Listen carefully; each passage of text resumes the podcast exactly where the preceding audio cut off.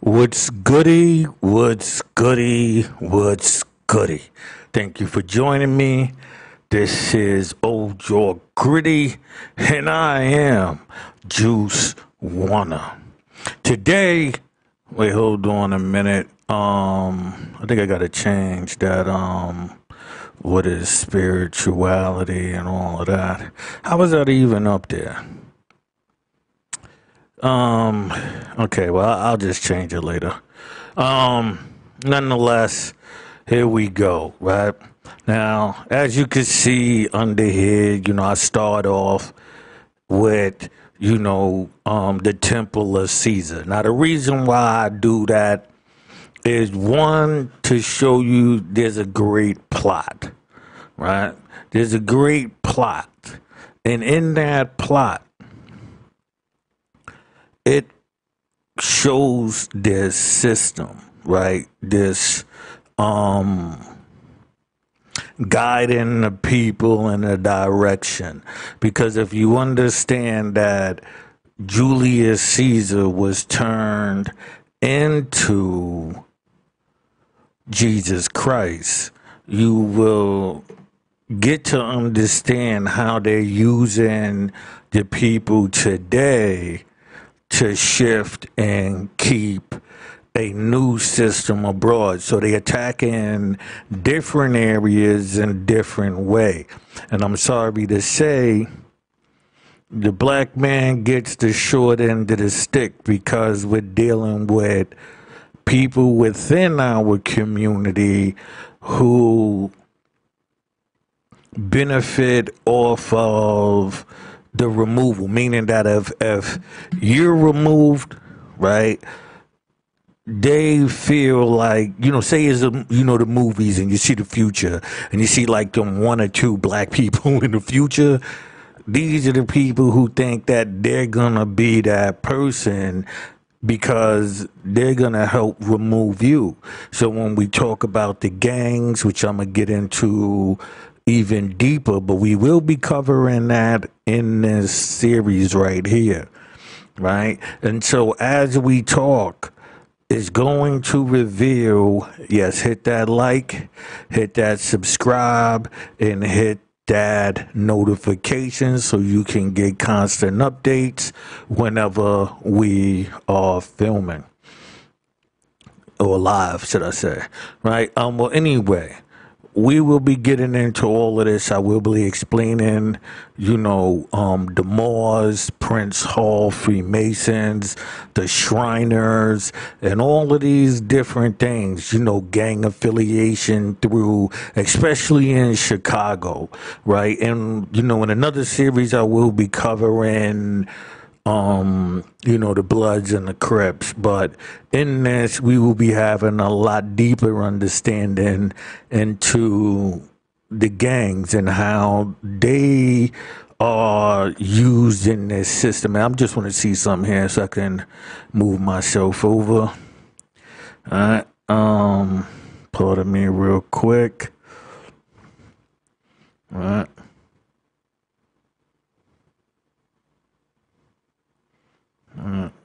So I can that way when I point stuff out, you know, we could um I can be able to do it correctly. So anyway, um we will be getting into this right now. All right. So let's slide over. Let me bring this up. All right. Okay. Hold. Go up to the top here. All right. Now I'm, I'm hoping I can do this in an hour, hour and a half. I doubt it, but we will be giving it a shot. All right. Let's go. Let me show my desktop here. Well, you know what? Oh, hold on. Let me put this up. Okay. So now we got uh just a screen. All right. Okay. So first we're going to start off with the Temple of Caesar or Temple of Divus Lunius, also known as the Temple of the what? Deified Julius Caesar. Why is it not going up any higher? Um, the deified Julius Caesar, right? And so if you know what deified is, you know that means, you know, basically made into a god, right? So, you know, how they use these different things, you know, the heroon, which, you know, we're going to be touching on in a second, and, you know, the temple of the comet star. So, as they say, as above is below, they use those things you know, to shift the people in that time as well as today, right? So, is an ancient structure in the Roman Forum or Rome, Italy, located near the Regia and the Temple of Vesta. Right, so these are the things you should want to go and do some research on. I'm just skimming through this part because I already did a show on, you know, make, you know, the Vatican and turning Jesus into Julius Caesar. So if you want, you know, I'll pin that up there. I, um, I wish I, I known that I would have, hold on a minute here. Let me, um, Nah, don't worry. But I was gonna, I was actually gonna, you know, fix it so my hand and all of that can go up to the top. But nonetheless, um, right? So we got you know the comet, and um, so we go Caesar's comet, Julian star, star of Caesar, comet Caesar, the greatest comet of 44 BC.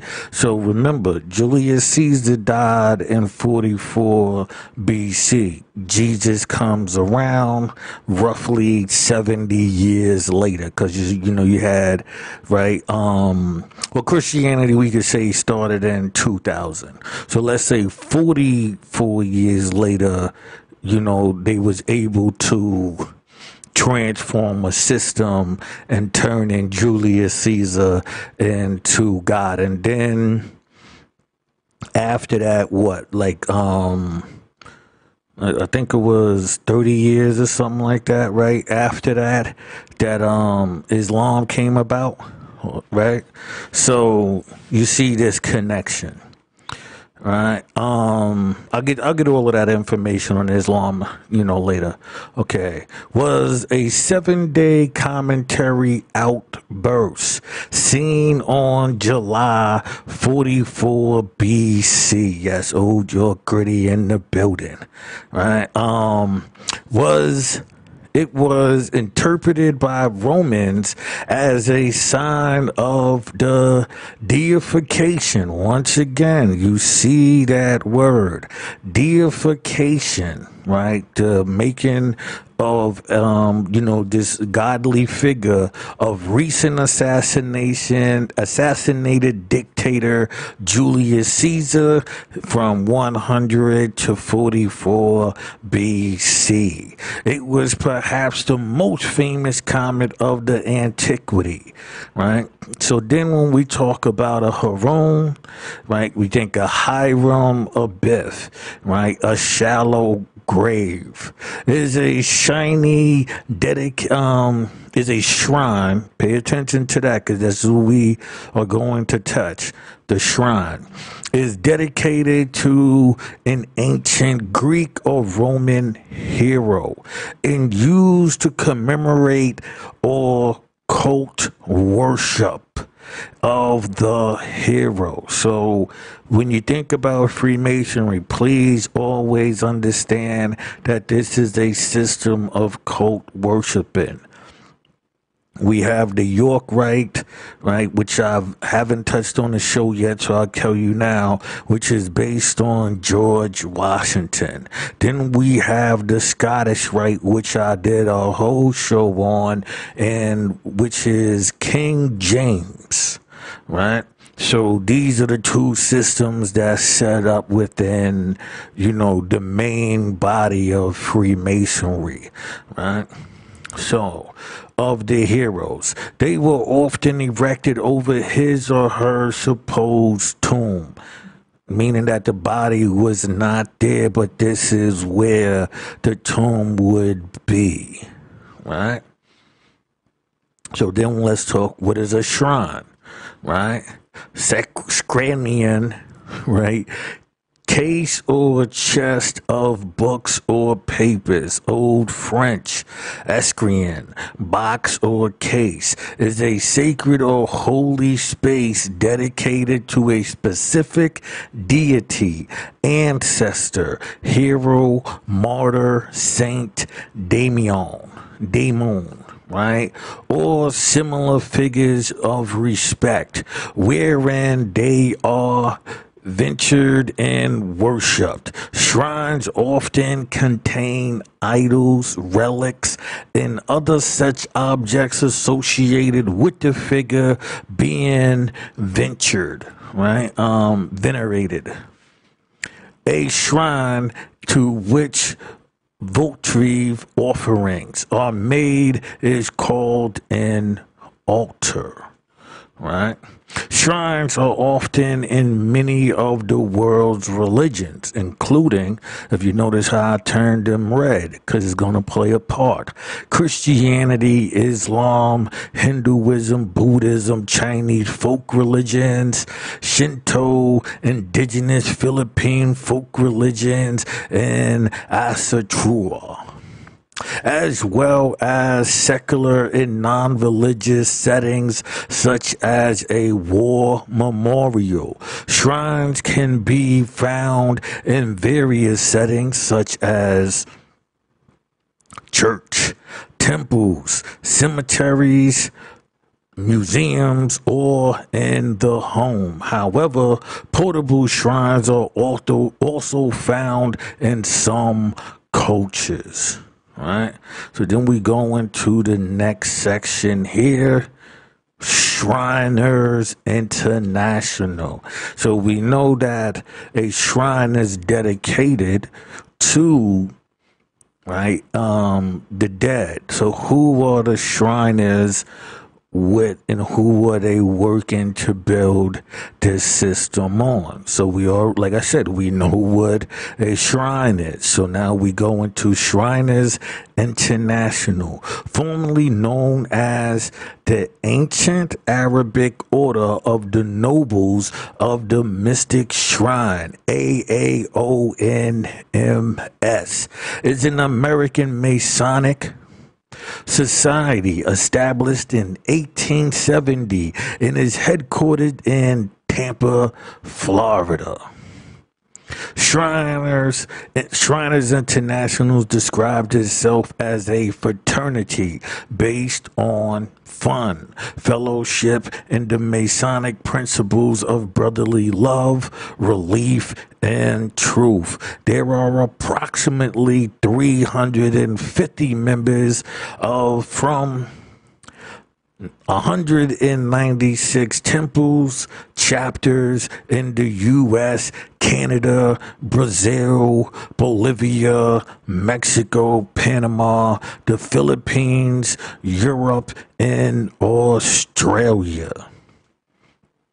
The organization is best known for the Shriners Hospitals for Children that it administrators in a red fez that members wear and that its administrators in the red fezzes that members wear. I had to read that again, make sure I wasn't bugging out there. Right?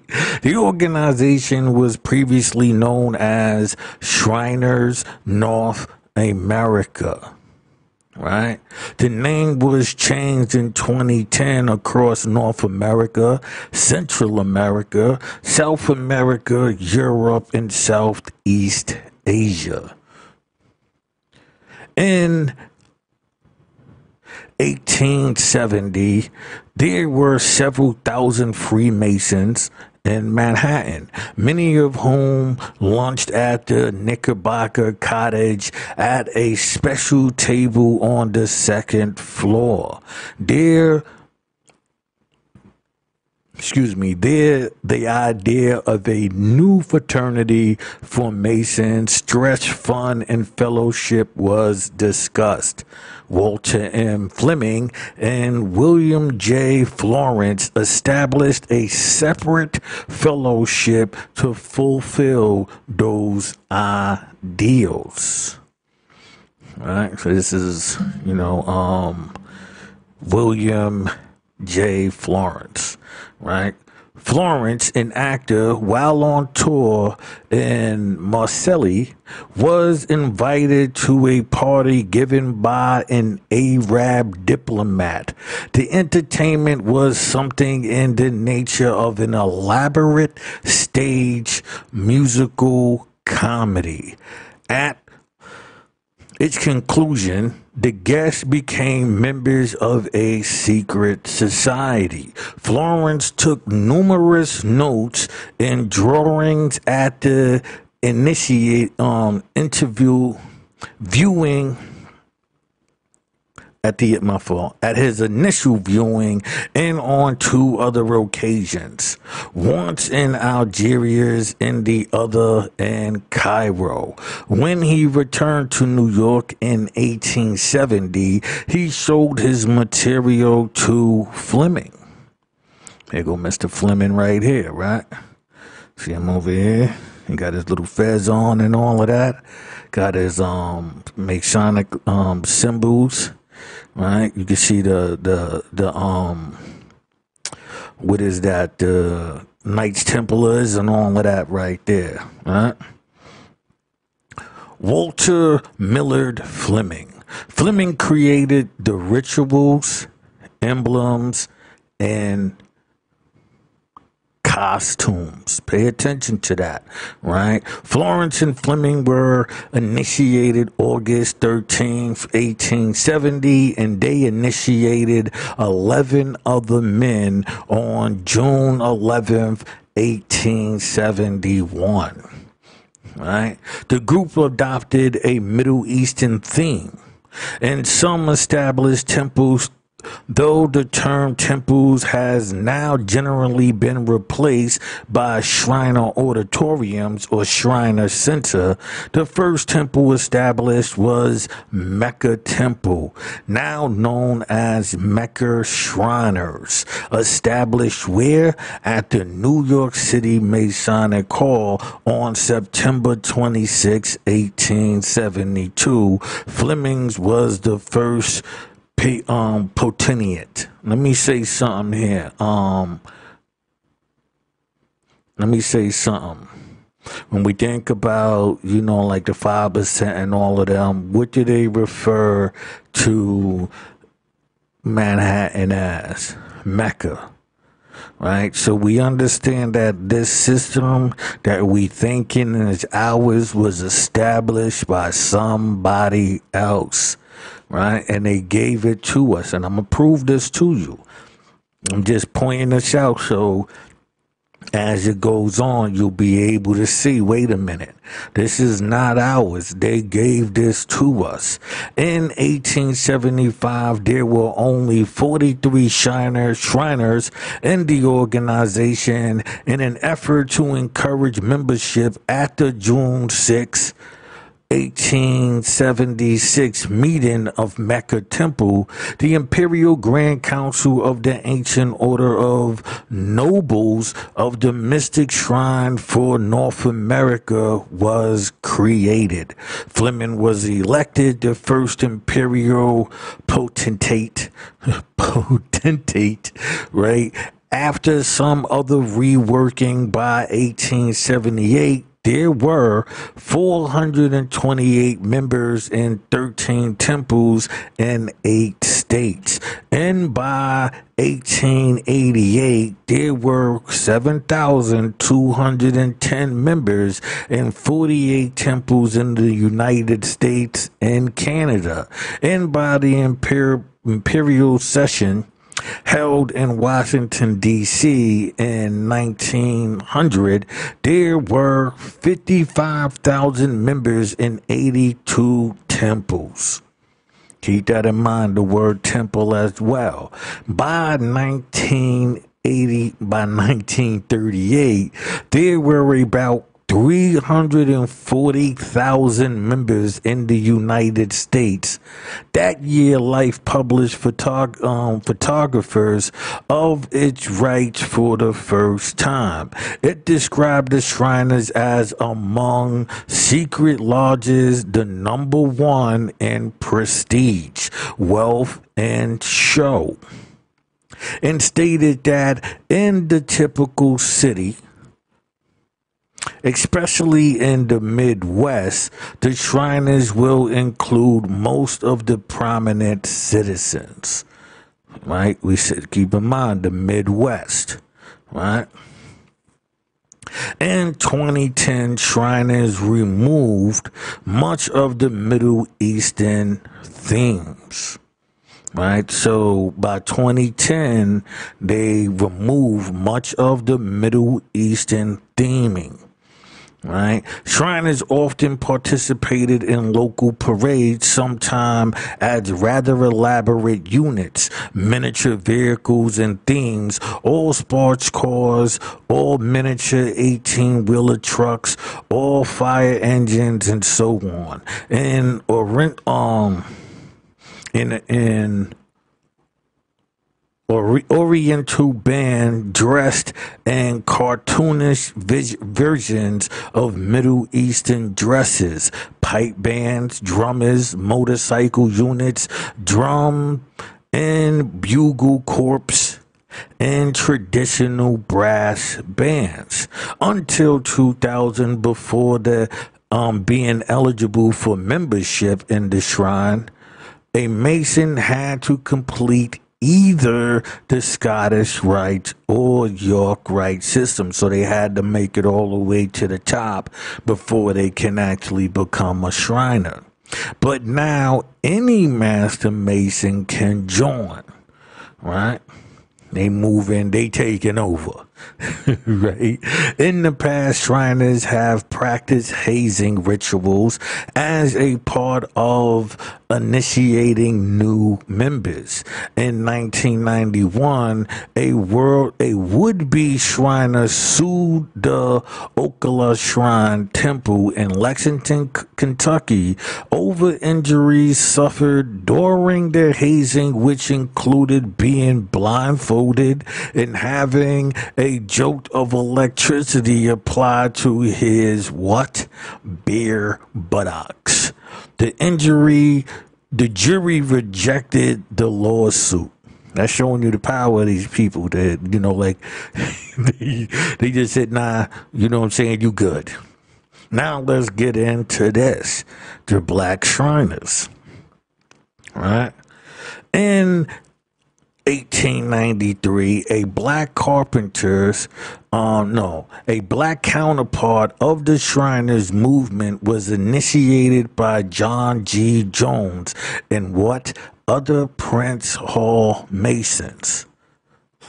Initially called Ancient Egyptian, Ancient Egyptian, Arabic order noble mystic shrines of North and South America in its jurisdictions.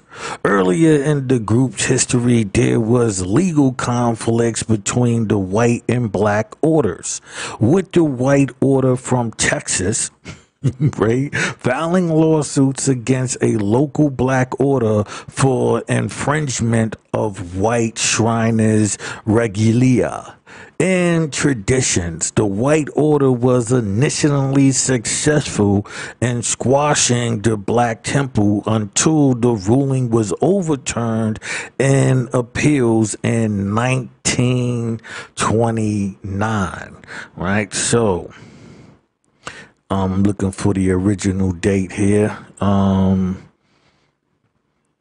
so they don't tell you the original date. Um, 1929. Um, protecting the right of black Shriners to continue practicing and fundraising nationwide. The nationwide fraternal shrine family counts three, 35,000 members and 227 shrines with its own women's auxiliary organizations right? When um We will be doing a whole thing on the Eastern Stars, but if you've seen my thing about spirituality, you know that, you know, I covered some of them inside there as well, right? Their primary recipients of charitable donations are the NAACP. Think about the names that I'm saying here. The Urban League, the UNCF, and various hospitals and universities. We know that the NAACP and these people do not do nothing for us. They just hustlers, right? So now let's take a look at architecture, right? Some of the earliest shrine centers often chose a what? Moorish revival style of their temples.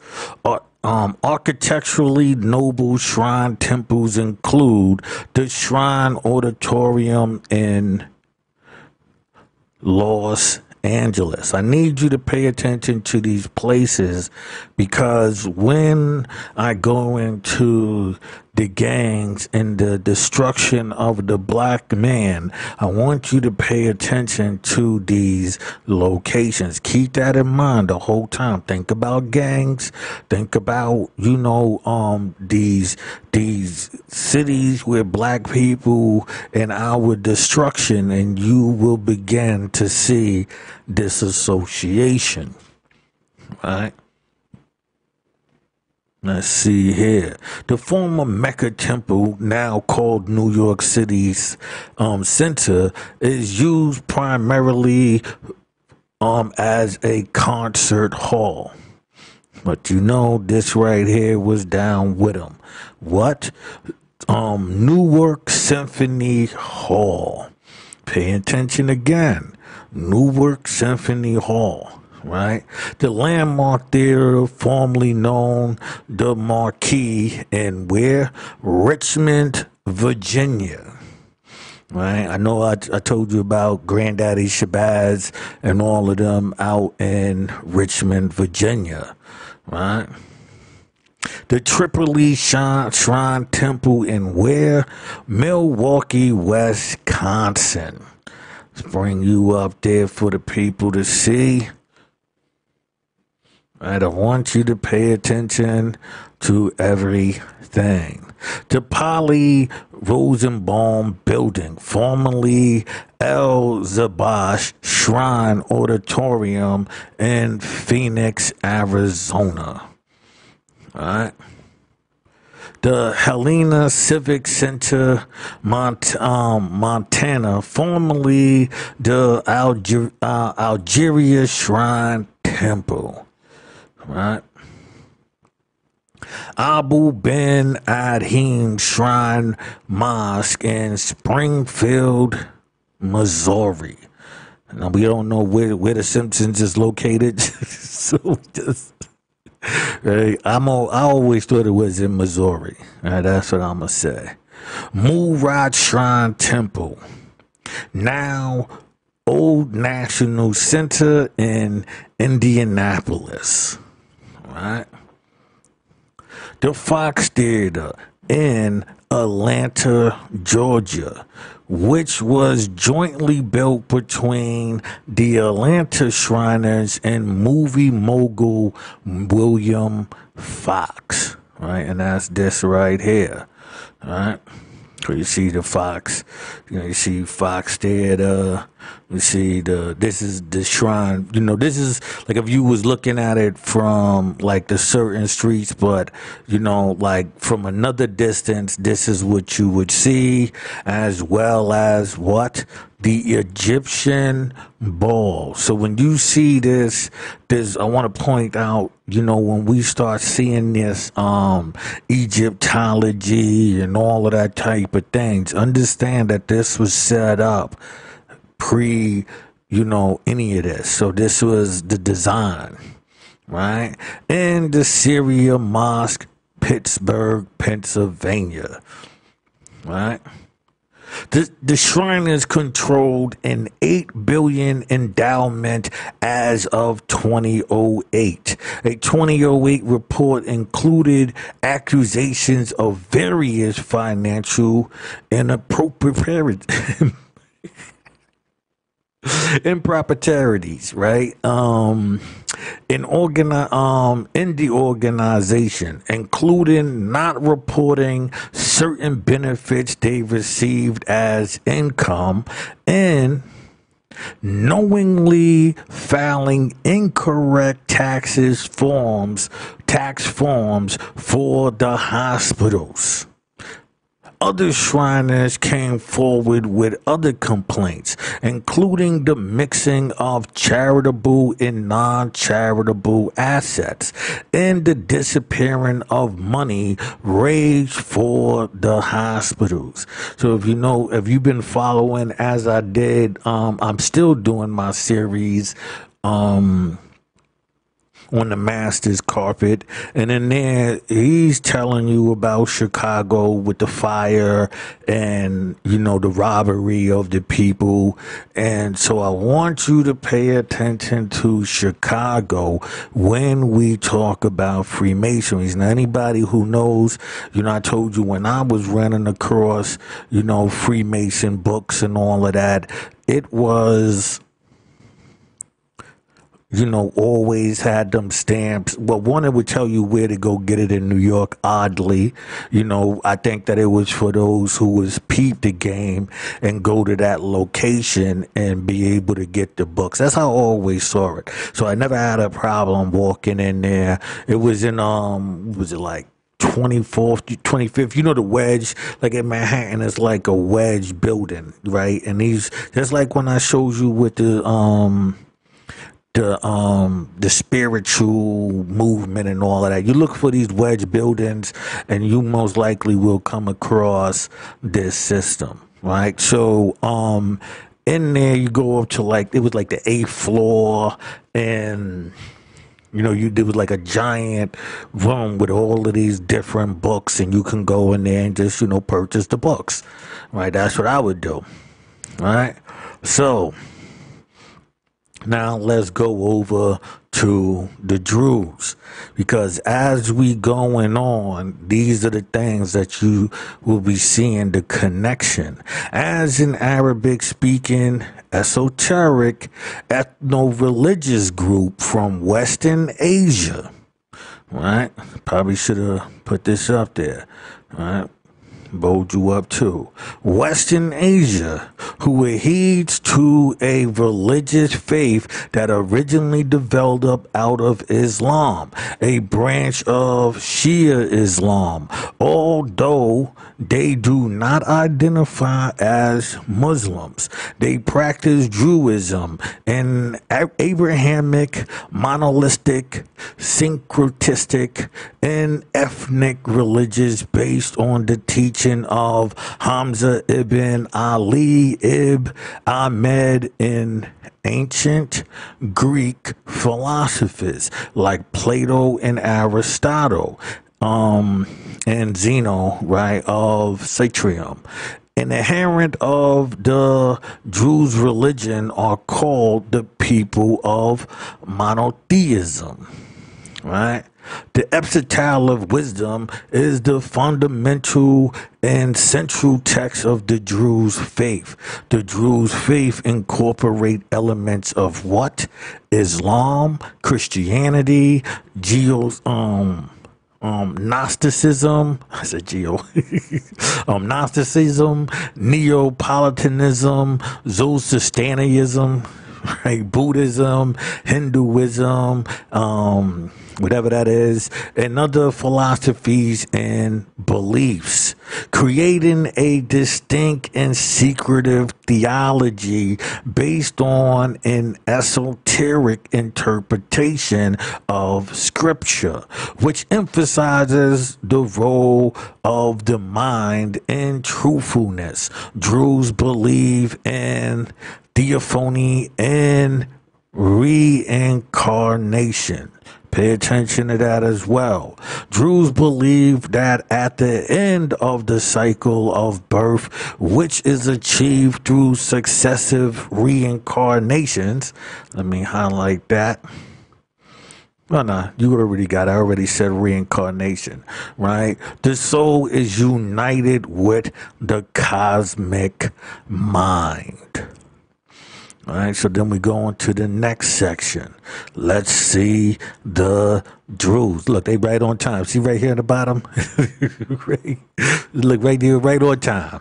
The science, um, the um, Moorish Science Temple of America is an American national and religious organization founded by Noble Drew Ali, born as Timothy Drew in an early in the early 20th century right?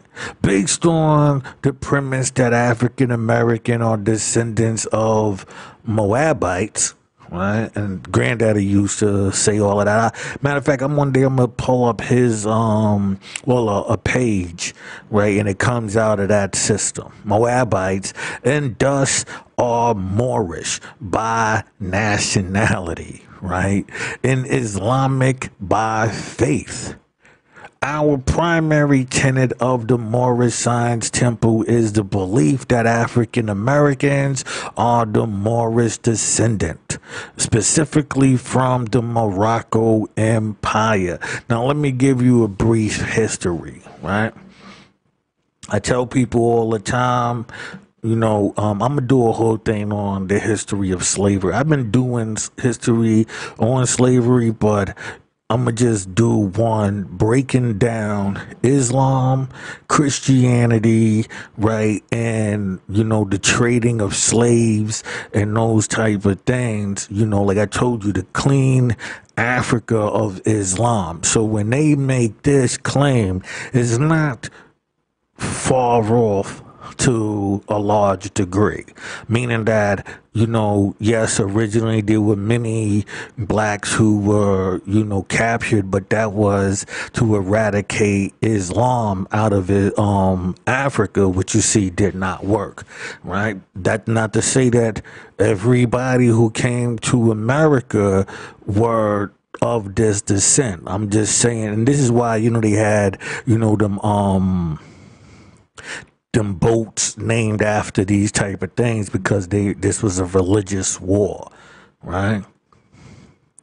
So Moorish descent, specifically from Morocco, from the Moroccan Empire, from that time that the you know they tell you about Spain. The reason why they tell you about the Spain thing is because once Spain broke from um, you know got their freedom from you know, the Moors, should I you know, Islam, right? They, um, about a hundred years later, you know, with the Christians, they basically started this system, right?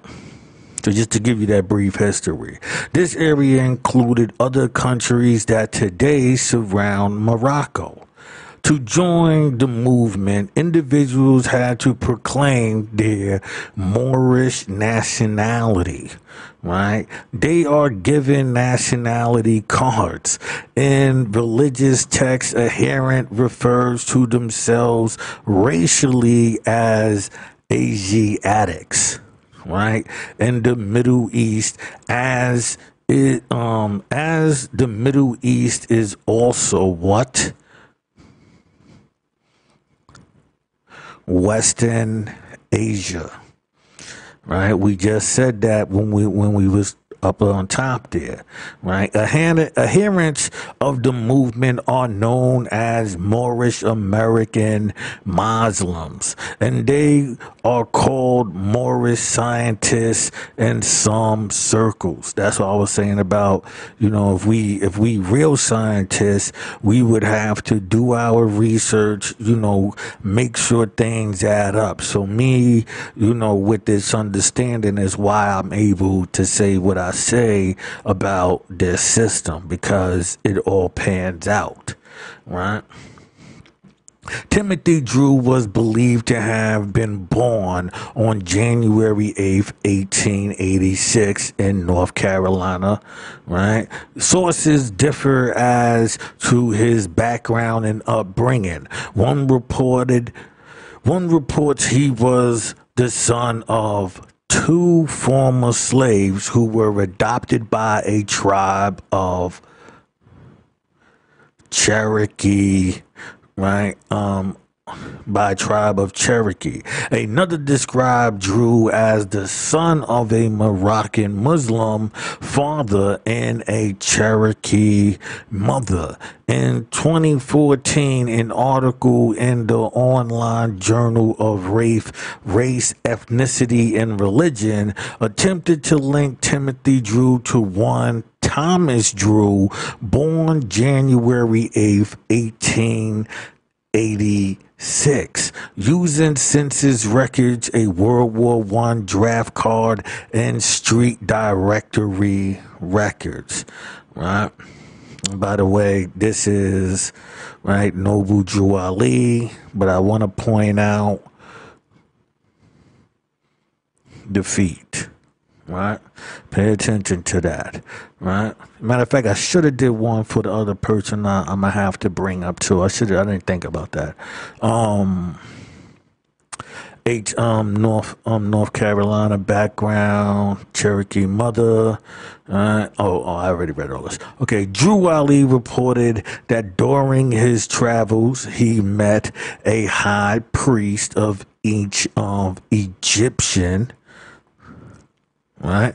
Egyptian magic. So when we hear, you know, this spirituality and this Egyptian and all of that, understand where all of this stuff is deriving from. When we hear, you know, we're not African, all of this system of confusion has a root right? In one version of Drew Ali's biography, the leader saw him as a as a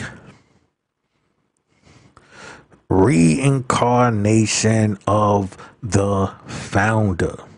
In others said in others he says that the priest considered him reincarnation of Jesus. We already said the Druze believe in this reincarnation, right? And we know Jesus, you know, was Julius Caesar in this system that was set up. The Buddha, Muhammad, and other religious philosophers no prophets, right? According to the biography, the high priest trained Ali in mysticism. Right? Pay attention to this. And gave him a lost section of the Quran. The text came to be known as the Holy Quran number seven. Right? So we see that right there, the Holy Quran number seven. Right? Um, pardon me here law section, um, holy, um, law section. The text came to be known as the Holy Quran of the Moorish Science Temple of America. It is also known as the Circle 7 Quran because of the cover, which features a red seven and surrounded by a blue circle. This one has a red circle on it, right? Um, the first 19 chapters are from the Aquarian Gospel of Jesus the Christ, published in 1808. So he's taking stuff from this system by what esoteric Ohio preacher Levi Dowling. In the Aquarian Gospel, Dowling described Jesus' supposed travels to India Egypt and Palestine during the years of his life, which are not accounted for by the New Testament. Right? Chapters 20 through 45 are borrowed from the Rossicanian, I'm sorry if I'm not getting that right, works. Unto thee I grant, with minor changes in style and wording.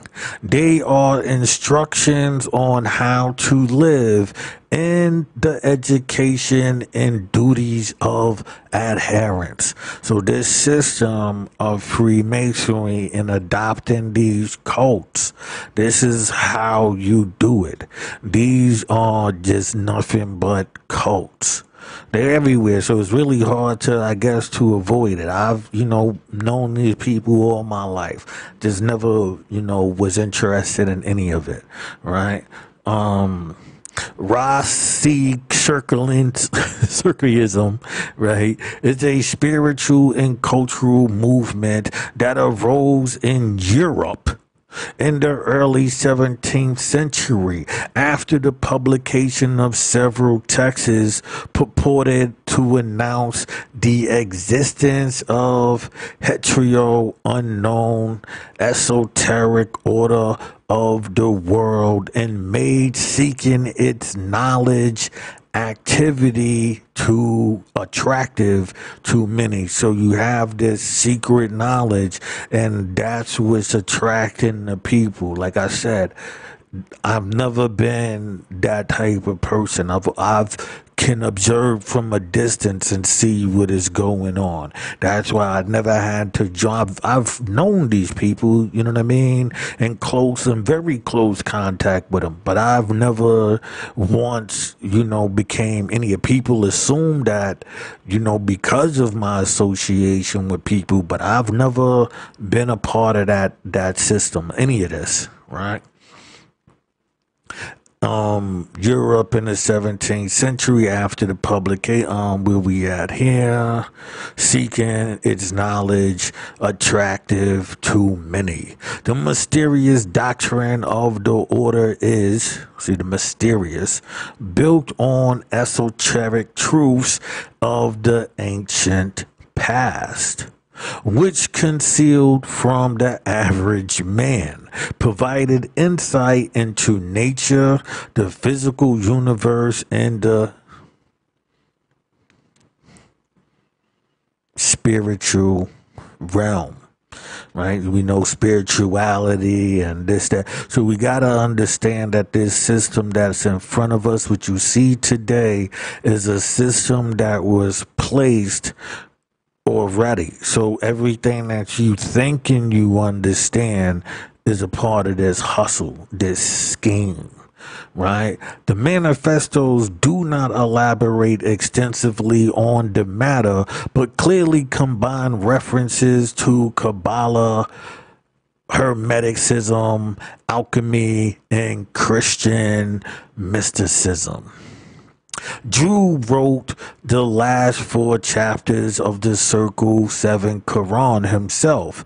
and these he wrote, The fallen sons and daughter of the Asiatic nation of North America needs to learn to love instead of hate to and to know of their higher self and lower self. So when you hear these these terminologies, understand that you are really hearing right this this system, the Druze, you know, the um the Moors and all of that. So don't think that you coming across something new. This system is just wording and people are being engulfed in it. This is the uniting of the Holy Quran of Mecca for teaching uniting of the okay Mecca and instructions instructing all Moorish Americans etc. in the key of civilization was and is in the hands of the Asiatic nation. The Moorish who were the ancient Moabites and the founders of the holy city of Mecca. Drew Ali and his followers used this material to claim Jesus and his followers were Asiatic. Now, uh, told you there's a um there's a book right called you know um Solomon and his followers. So you might want to look into that, right? Asiatic was the term Drew used for all dark and olive colored people. He labeled all white people as Europeans. Well, got that right. He suggested that all Asiatics should be allied. I agree with that. Drew crafted Moorish Science from a variety of sources, a network of alternative spiritualities that focused on the power of the individual to bring about personal transformation through mystical knowledge of the divine within. Sounds like the spirituality group, right? And the interwar years in Chicago and right? And in Chicago and other major cities. He used these concepts to preach racial pride and uplift. He approached appealed to thousands of his approach appealed to thousands of African Americans who had left severely oppressive conditions in the South through the Great Migration and faced struggles in the new urban environments. Right, so while they was moving up there, this system was already being put in place. All of these places. So if you don't understand what Freemasonry is, you should take the time to really look into understanding how you put something in place and even though it might take it's not going to be an old you know tv and radio you get immediate reactions through bombardment. But like the spirituality the woke movement and all of that that part takes time because it's inside of these other groups. So the messages are within them. So you become accustomed to them to where you hear it. So then when somebody introduces the next phase, you you you um associate with it. The mind and association is the key. Right? Timothy Drew, known known to its members as Prophet Noble Drew Ali, founded the Moorish Science Temple of America in 1913 in Newark, New Jersey. Now remember we was um, talking about the Shriners and all of these, you know, places that they were set up. The bombing the booming industrial city after some difficulties right Ali moved to Chicago, establishing a center there. I need you to really pay attention to how I'm going to show you all of these groups and even the mafia and all of these things in Chicago being this this meeting place, right? We got the spiritualities. She moved, you know, they was up in there. All of these different groups, ironically, around the same time, was in Chicago, right? Competing factions developed among the congregation and leaders, specifically after the death of the charismatic Ali Three independent organizations developed from this ferment. The founding of the Nation of Islam by Wallace Farad Muhammad, Fard, um, Wallace Fard Muhammad in 1930 also created competition for members. See, that's the number one thing, the competition for members, right? Because remember, it's all about here, it's a new hustle. It's taking you from one thing. These are the new pastors and all of that. That's why when we think about Malcolm X, we, we think about, um, get your hand out my pocket why would they be yelling that if we understood that when Mike, um, I said Mike, um, when Malcolm was leaving, right, the Nation of Islam. He was starting up his own faction of Islam himself. So please understand that when they when you when you were watching things, understand what is really being implied, right? Because this the the movie doesn't tell you that. History tells you that. Look into um, Malcolm X and you will see that, right? Um, and I'll be doing something on that. But like I said, I don't really try to focus on just you know because everything you don't want to make it seem like this you attacking black people i'm just saying that this system is not for us freemasonry has done nothing for black people but destroy us so when we see the black freemason we must run him out we must run him or her out. We must expel them from this community because they are really working for our oppressors, not in the physical. Well, they do it in the physical, but in the mental of shaping you to help them. Right? Um, the founding of the Nation of Islam by Wallace Fard Muhammad in 1930 also created competition for members. In the 1930s, membership was estimated at 30,000 with one third at 30,000 with one third in Chicago. Right? Ali believed that African Americans are all Moors, who he claimed were descendants from the ancient Moabites the kingdom in which he says is now known as Morocco, as opposed to the ancient Canaanite kingdom of Moab. So we know that the Canaanites, we know who they were, right? We know the Jews, we know this whole system. So please do your research. Look up Moabs, right? Look up Canaanites. We know that Cain in the Bible left, right, in a established this city, you know, Canaan. So, and those are the Canaanites, right? So it's not me, you know, making this claim. This is what really is. As the name suggests, this claim does not align with scientific studies of human history, such as the genetics of African American or genetic history of sub Saharan Africa. He claimed that Islam and its teachings are more beneficial to the earthly salvation and that their true nature had been withheld from them. These are the things that you hear even to the this day that comes out of that system.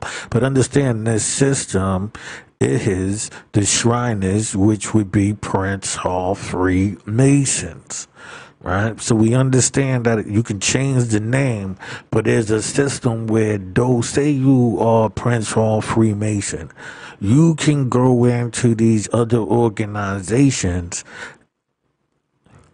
and shift and move things, right?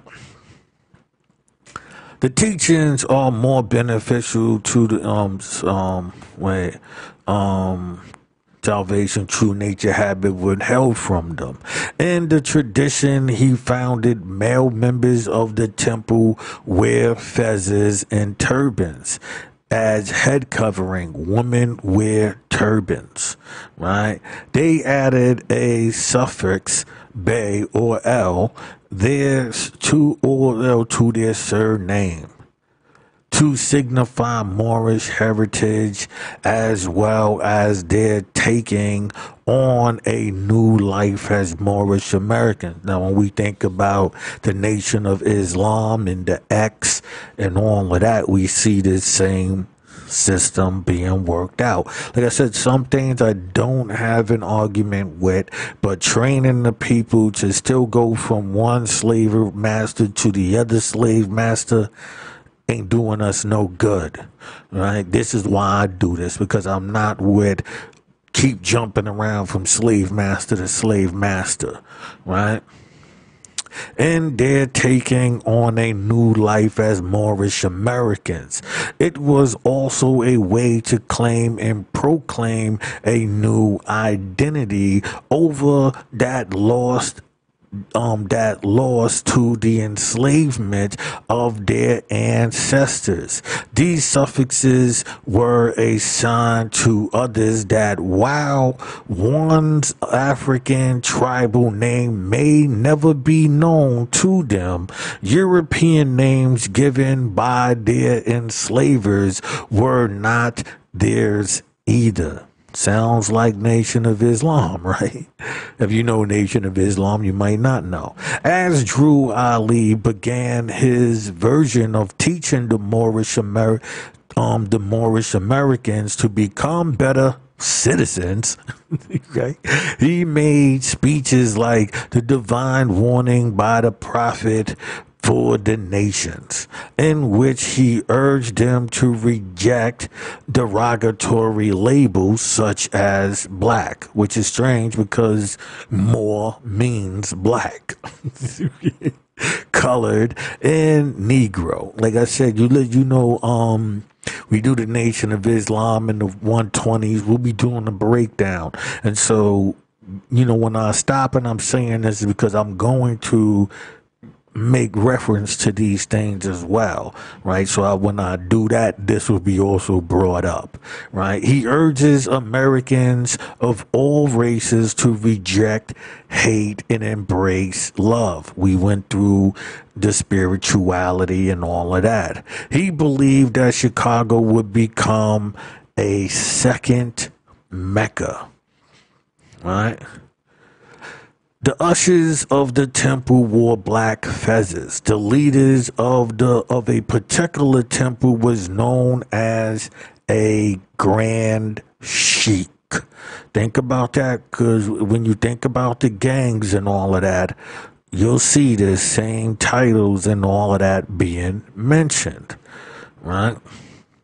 Or governor. Noble Drew Ali had several wives. According to the Chicago Defender, he claimed the power to marry and divorce as well, right? At will. Think about Dr. York and the Nuwaubians and all of that. And when you think about when when, when I'm gonna do a comparison to Dr. York and Noble Drew Ali, you know, when we sit down and put the similarities together outside of the pedophilia, right, we will see. I don't know about, I don't know Noble Drew Ali to be into pedophilia, so I can't put that on him, right? There, there's no record, as far as I know, right?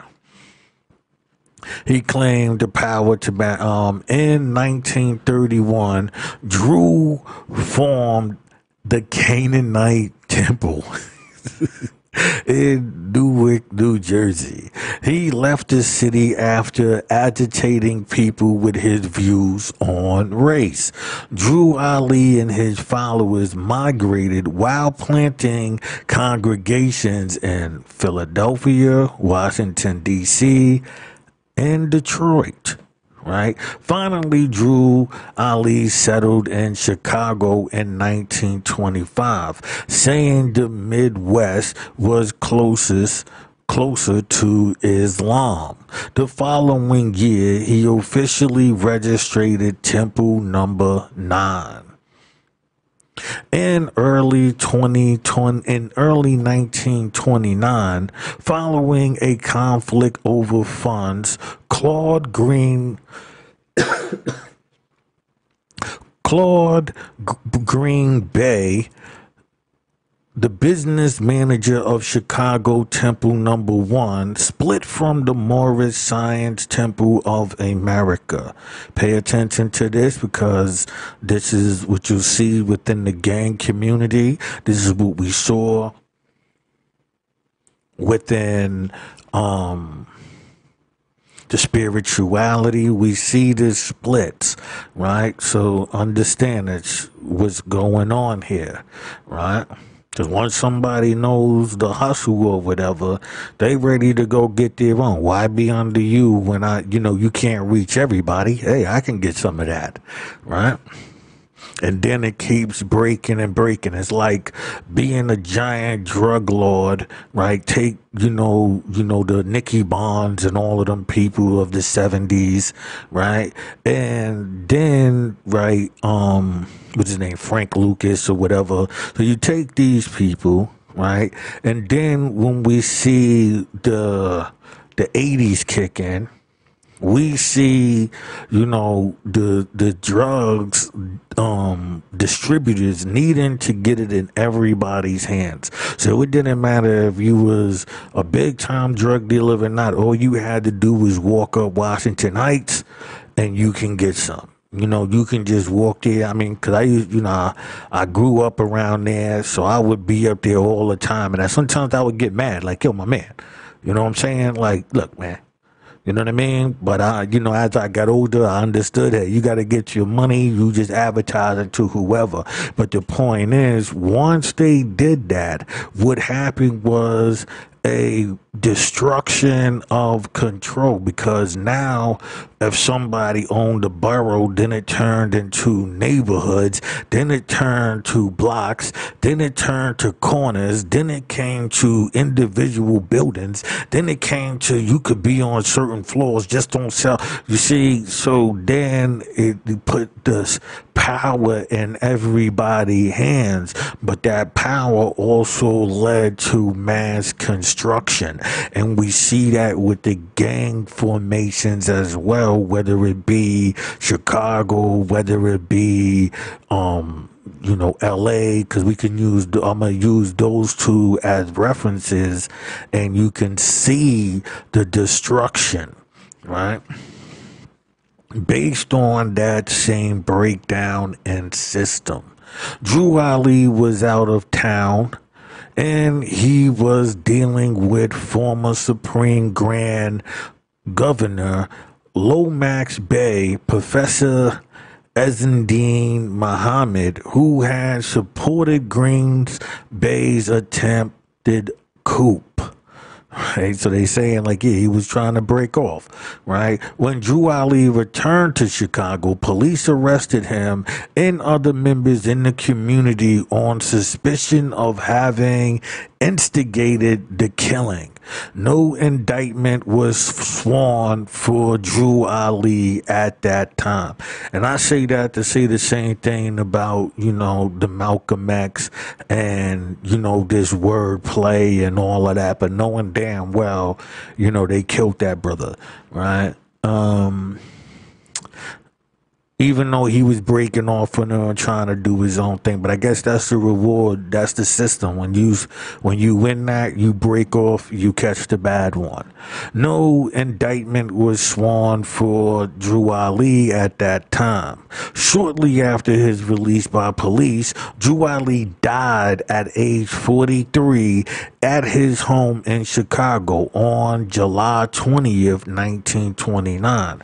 Although the exact circumstances of his death is unknown, the certificate of death stated that Noble Drew Ali died from tuberculosis, bronch, um, broncho pneumonia. Despite the official's report, many of his followers speculated that the death was caused by injury from the police or from other members of the faith. You know, their system you know, it, it, it, can backfire on you. Others thought it was due to pneumonia. One more told the Chicago Defender the prophet was not ill. His work was done and he laid his head upon the lap of one of his followers and passed out. Take that in mind, right? The death of Drew Ali brought out number of candidates of succeed to succeed him. Brother Edward Mealy El stated that he had been declared Drew Ali's successor by Drew Ali himself. In August, within a month of Drew Ali's death, John Givens El, Drew Ali's chauffeur, declared that he was Drew Ali reincarnated. Keep that in mind, right? We told you, keep, you know, that reincarnated thing. He is said to have fainted while working on Drew Ali's automobile and the sign of the star and crescent appeared in his eyes. At the September unit Unity Conference, Givens again made his claim of reincarnation. However, the governors of the Moorish Science Temple of America declared Charles Kirkman Bey to be the successor of Drew Ali and named him Grand Advisor. With the support of several temples, each Mealy El and Givens El both went to lead separate factions of the Moorish Science Temple. All three factions, Kirkman Bey, Mealy, Mealy El, and Givens El, are active today. On September 25, 1929, Kirkman Bey's wife reported to Chicago police his apparent kidnapping by one Ira Johnson. Accompanied by two Moorish Science members, the police visited the home of Johnson when they were met by when they were met by gunfire. The attack escalated into a shootout that spilled into the surrounding neighborhoods. In the end, the police, as well as a member, uh, as well as a member, were killed in the gun battle. And the second police in a second police later died of his wounds. The police took in 60 people into police custody and a reported 1,000 police officers patrolled Chicago's south side that evening. Johnson and two others were later convicted of murder.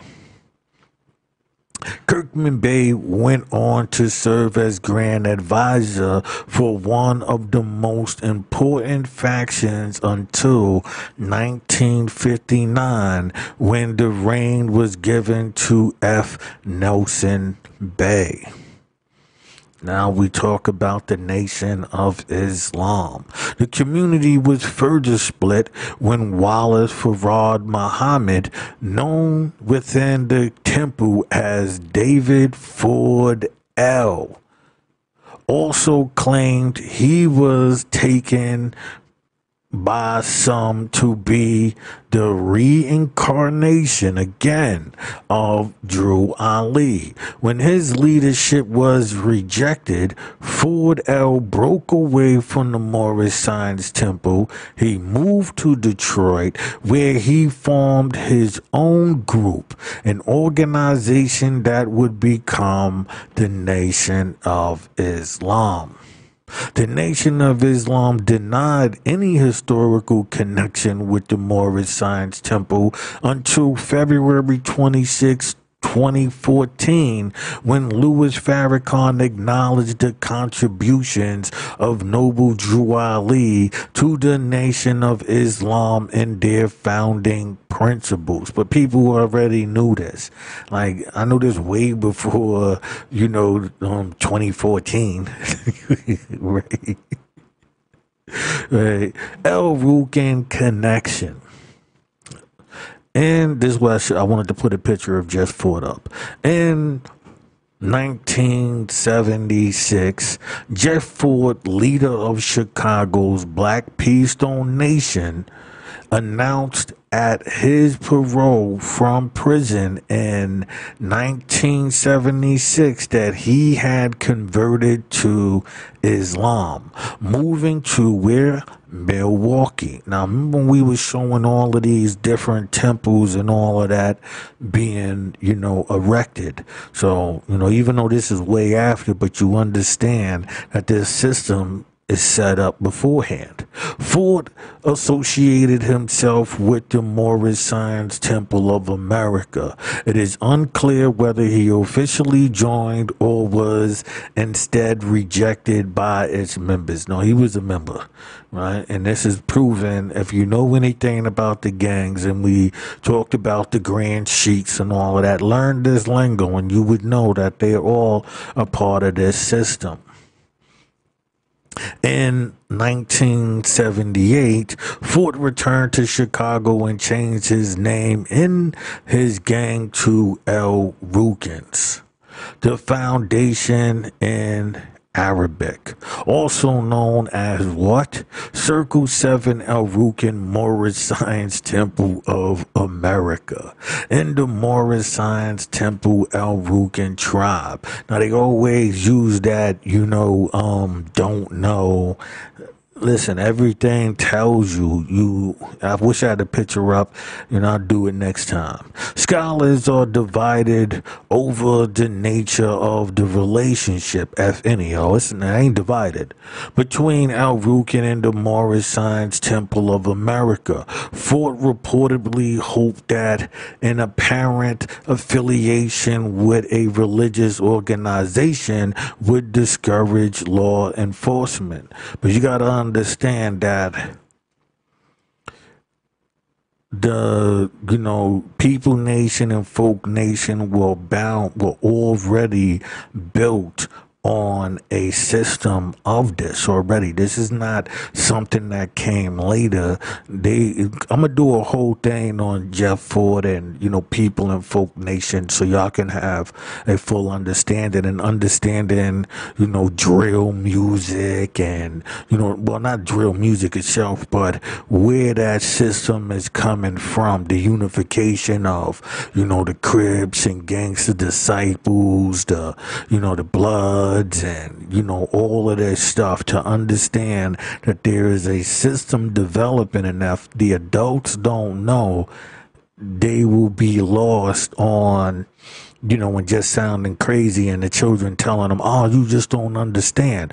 It's right because you don't understand. So I'm trying to give you some understanding so that way you can know and you can also inform the youth of the system that they are being pulled into, even though it comes with this great black, right, um, undertone.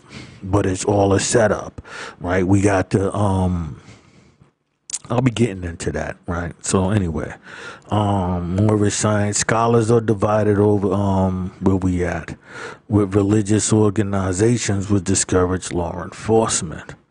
Moorish sovereign citizens during 19 during the 1990s some former followers of the Moorish Science Temple of America and the Wichita Nation formed an offshoot of the sovereign citizen movement which came to be known as Moorish sovereign citizens. So as we see this development pay attention like it actually did a show on, you know, the coach leading, you know, people in in in a, in a strange direction, right? And this is all based on this Freemasonry. And like I said, within these groups, there are the Masons, right? I mean, like these are the fronts, so there could be a Mason in there, right? And then they can always keep updating the information on a scale. But that scale is only to cause destruction and misguide our people. We are being used in this as pawns.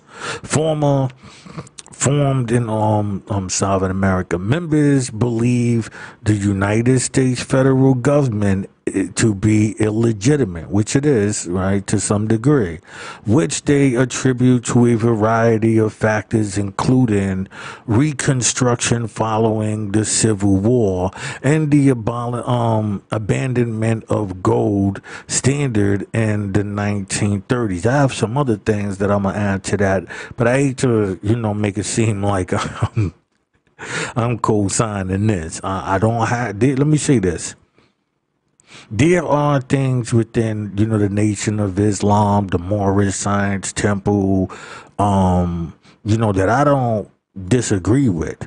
The problem is, is they are being used. So you can have some good information, but they're still being used by the white man. That's the point. That's the problem I have with it. The number of Moorish sovereign citizens is unclear, but possibly ranging between 3,000 to 6,000, organized mostly in small groups and sev- of several dozen. Uh, um, which which is not a lie, you know, to some degree. In addition, the Moorish Science Temple doctrine that black Americans are the Moorish descendants, Moorish sovereign citizens claim immunity from U.S. federal states and local laws because of a mistaken belief that Moroccan American Treaty of Friendship in 1786 grant them sovereignty, which it doesn't. A lot of people don't even understand that um America used right the um the Moroccans who was really under European control. So it was it was it was you know, not really what you think. And at that time, it was Europeans who were in control of Morocco. So they have a large misunderstanding. I, I, I remember dropping mad jewels about this, right? The reality of 1786 treaty was a prime, um, primarily a trade agreement, right? That's all it was, right? Some people believe that black Americans are what? Indigenous. Hold on. Indigenous to the United States. Do we hear this not throughout the woke community and all of that? So once again, we see this system being played upon us. The Moorish Sovereign citizen movement has also expanded to include what? A few whites. Right? So you know that this is all, you know, a sham. The Southern Poverty Law Center classifies Moorish um, sovereign citizens as an extremist anti government group, and it is part of the Moorish sovereign citizens movement, according to the Washington Post. Right. Um, Tactics used by the group include filing false deeds and property claims, false liens against government officials, frivolous, frivolous legal motions to overturn court and invent invented legals legalese, right, used in court appearances and filings. Various groups and individuals identifying as sovereign citizens have used the unorthodox quantum grammar created by who? David Wayne Miller. This is a white guy, right? An article syndic- an article syndicated by the Associated Press states that the temple has disavowed any affiliation with those responsible, calling them radical and subversive fringe groups and also stated that the Moorish leaders are looking into legal remedies. The article also quotes in the academics who has been advising authorities on how to distinguish registered Tempe members from imposters in the sovereign citizen movement. Let's talk about David Wayne Miller real quick. Or David Wayne Miller, also an American tool and die welder.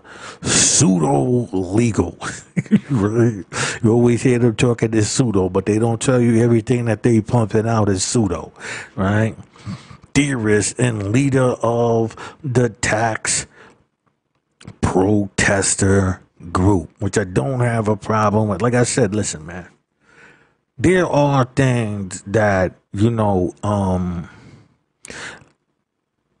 I can't have a problem with, right? Just anybody should know that there are things that, you know, you could agree with. The problem is if you're making this up to convince the people to do it, it's totally different from letting them know, like, hey, this is just what we doing. Well, we just not paying taxes. We just not doing this because you put people like Lauryn Hill, Wesley Snipes, and all of these people, you know, into these situations because of this movement. All right. Tax protesters groups within the sovereign citizen movement. Self proclaimed judge. Miller is best known for his created, uh, for having created a version of the English language to be used by people involved in judicial proceedings. He asserted that this constructed language, which is um, purportedly based on mathematicians and includes unorthodox grammar, spelling, punctuations, and syntax, constitutes the only correct form of communication in legal processes. His views as his views also include a variation of the straw man theory. People seeking remedy with Miller's syntax in court have not met with success. His language is incomprehensible um, to most people in the pleading that uses it are routinely rejected by court as gibberish. These people have set the black people up in so many ways for destruction. It's amazing. Since Miller's death, his language has seen continued usage by other people within the sovereign citizen movement. Right? So then let's go into the Wichita I wish Wichita Nation, right? And this is made up. This is all made up, right? This uh, the Wichita Nation is a African American group associated with the Moorish Science Temple of America, who claims to be sovereign states of Native Americans within the boundaries of the United States of America. Their name is appropriated from that of the Ouachita tribe, right? Who are also impetus of the Wichita River. I'm, I'm not um Esponius, right? Um, of the Wichita River and of Wichita, Oklahoma. So, you know, they associating themselves and making this up, right? You know, and they just, and this is how they get caught out there. The group is part of the sovereign citizen movement, whose members generally believe that they are not subject to any statutes or proceedings at a federal, state, or municipal level. The Wichita Nation was headed by Verdenise Hampton Gaston, also known as Verdenise Turner, and as Empress Verdenise Thierry Wichita Turner Gasto L. Bay. So we think about um again you know, your boy Dr. York in this same system. They all come from this same system, right? And 20, in 1927 to 2014, she was mayor of Richwood, Louisiana in 1957. And in 19 no not the 1950 is 1975 and 1976 and again from eight, from 1980 to 1984 and is the author of the self-published book Return of the Ancient One. They pass this book around a lot, right? Um, in 1993. Gustin asserted that the United Nations registered the Wichita as an indigenous people number 27215 classification. Now, this is, I wanted to point out, you know, right here that, you know, this is her right here. And if you pay attention, what does she have on? Right? The Freemasonic fez, and you and if you look at any Freemasonic fez, you will see the same styling, the same exact styling. Okay, and 1999, the Southern Poverty Law Center estimated that the group had about 200 hardcore members, way more than that. Nothing is on noting its popularity among followers of Moorish science. They the same. A nationalist movement, an asserted legal basis for the establishment of the Wichita nation is a theory that individuals and groups may declare sovereignty and may separate themselves from the states and federal governments, a concept easily used by posse commuti forgive me there. Um, the agreement the argument is also made that napoleon only sold the streets of New Orleans and a military barracks, and that the rest of Louisiana was stolen from the Washitaw. First of all, whoever was there, they was always they was stealing it anyway, like many other places. But the problem is you're making up this tribe, right? I'm not to argue it. If you can get yours off, I'm not going to argue it. I'm just saying this is why you're running across this problem. Various United Nations courts have held that the Washitaw Nation is a fictional is fictional and that it is not recognized as a sovereign nation. Some Moorish activity um, activists have practiced hostile possession of property, citing reparations as a justification for their actions. This is where I have a problem. Even though their victims include other black people. Right? Like I said, I, I mean, like I said, I'm not above saying that I've never committed crimes against black people. You know what I'm saying? I was young, you know, um,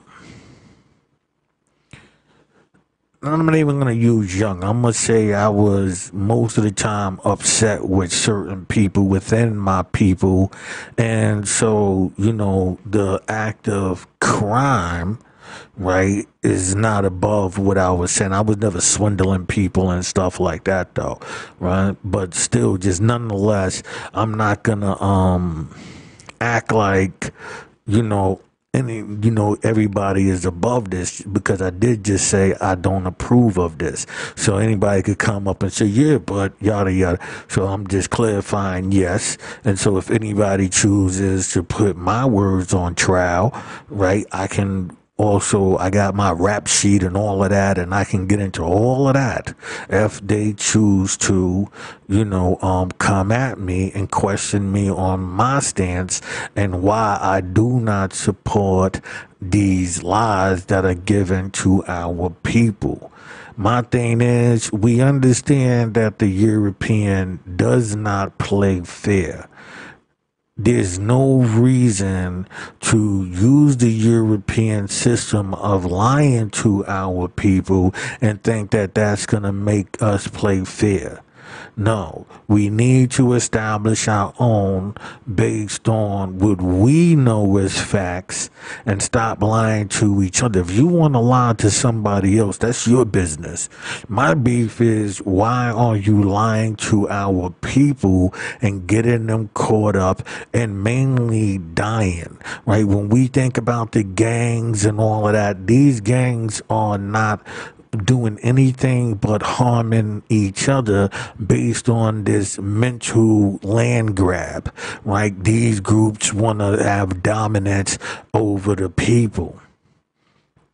And so they must cause these neighborhood conflicts within the people. So that's my beef. My beef is that.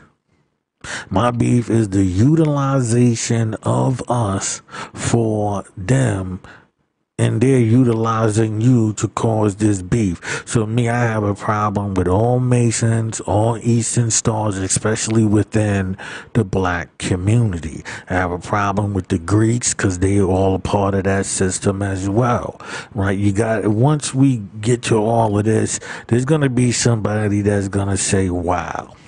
Even by now, I'm hoping, you know, somebody watches this and says, wow. Nonetheless, I'm out of here. We're going to end this right here. Until next time, I'm Juice Wanna. This is Old York Gritty, and we are up out of here.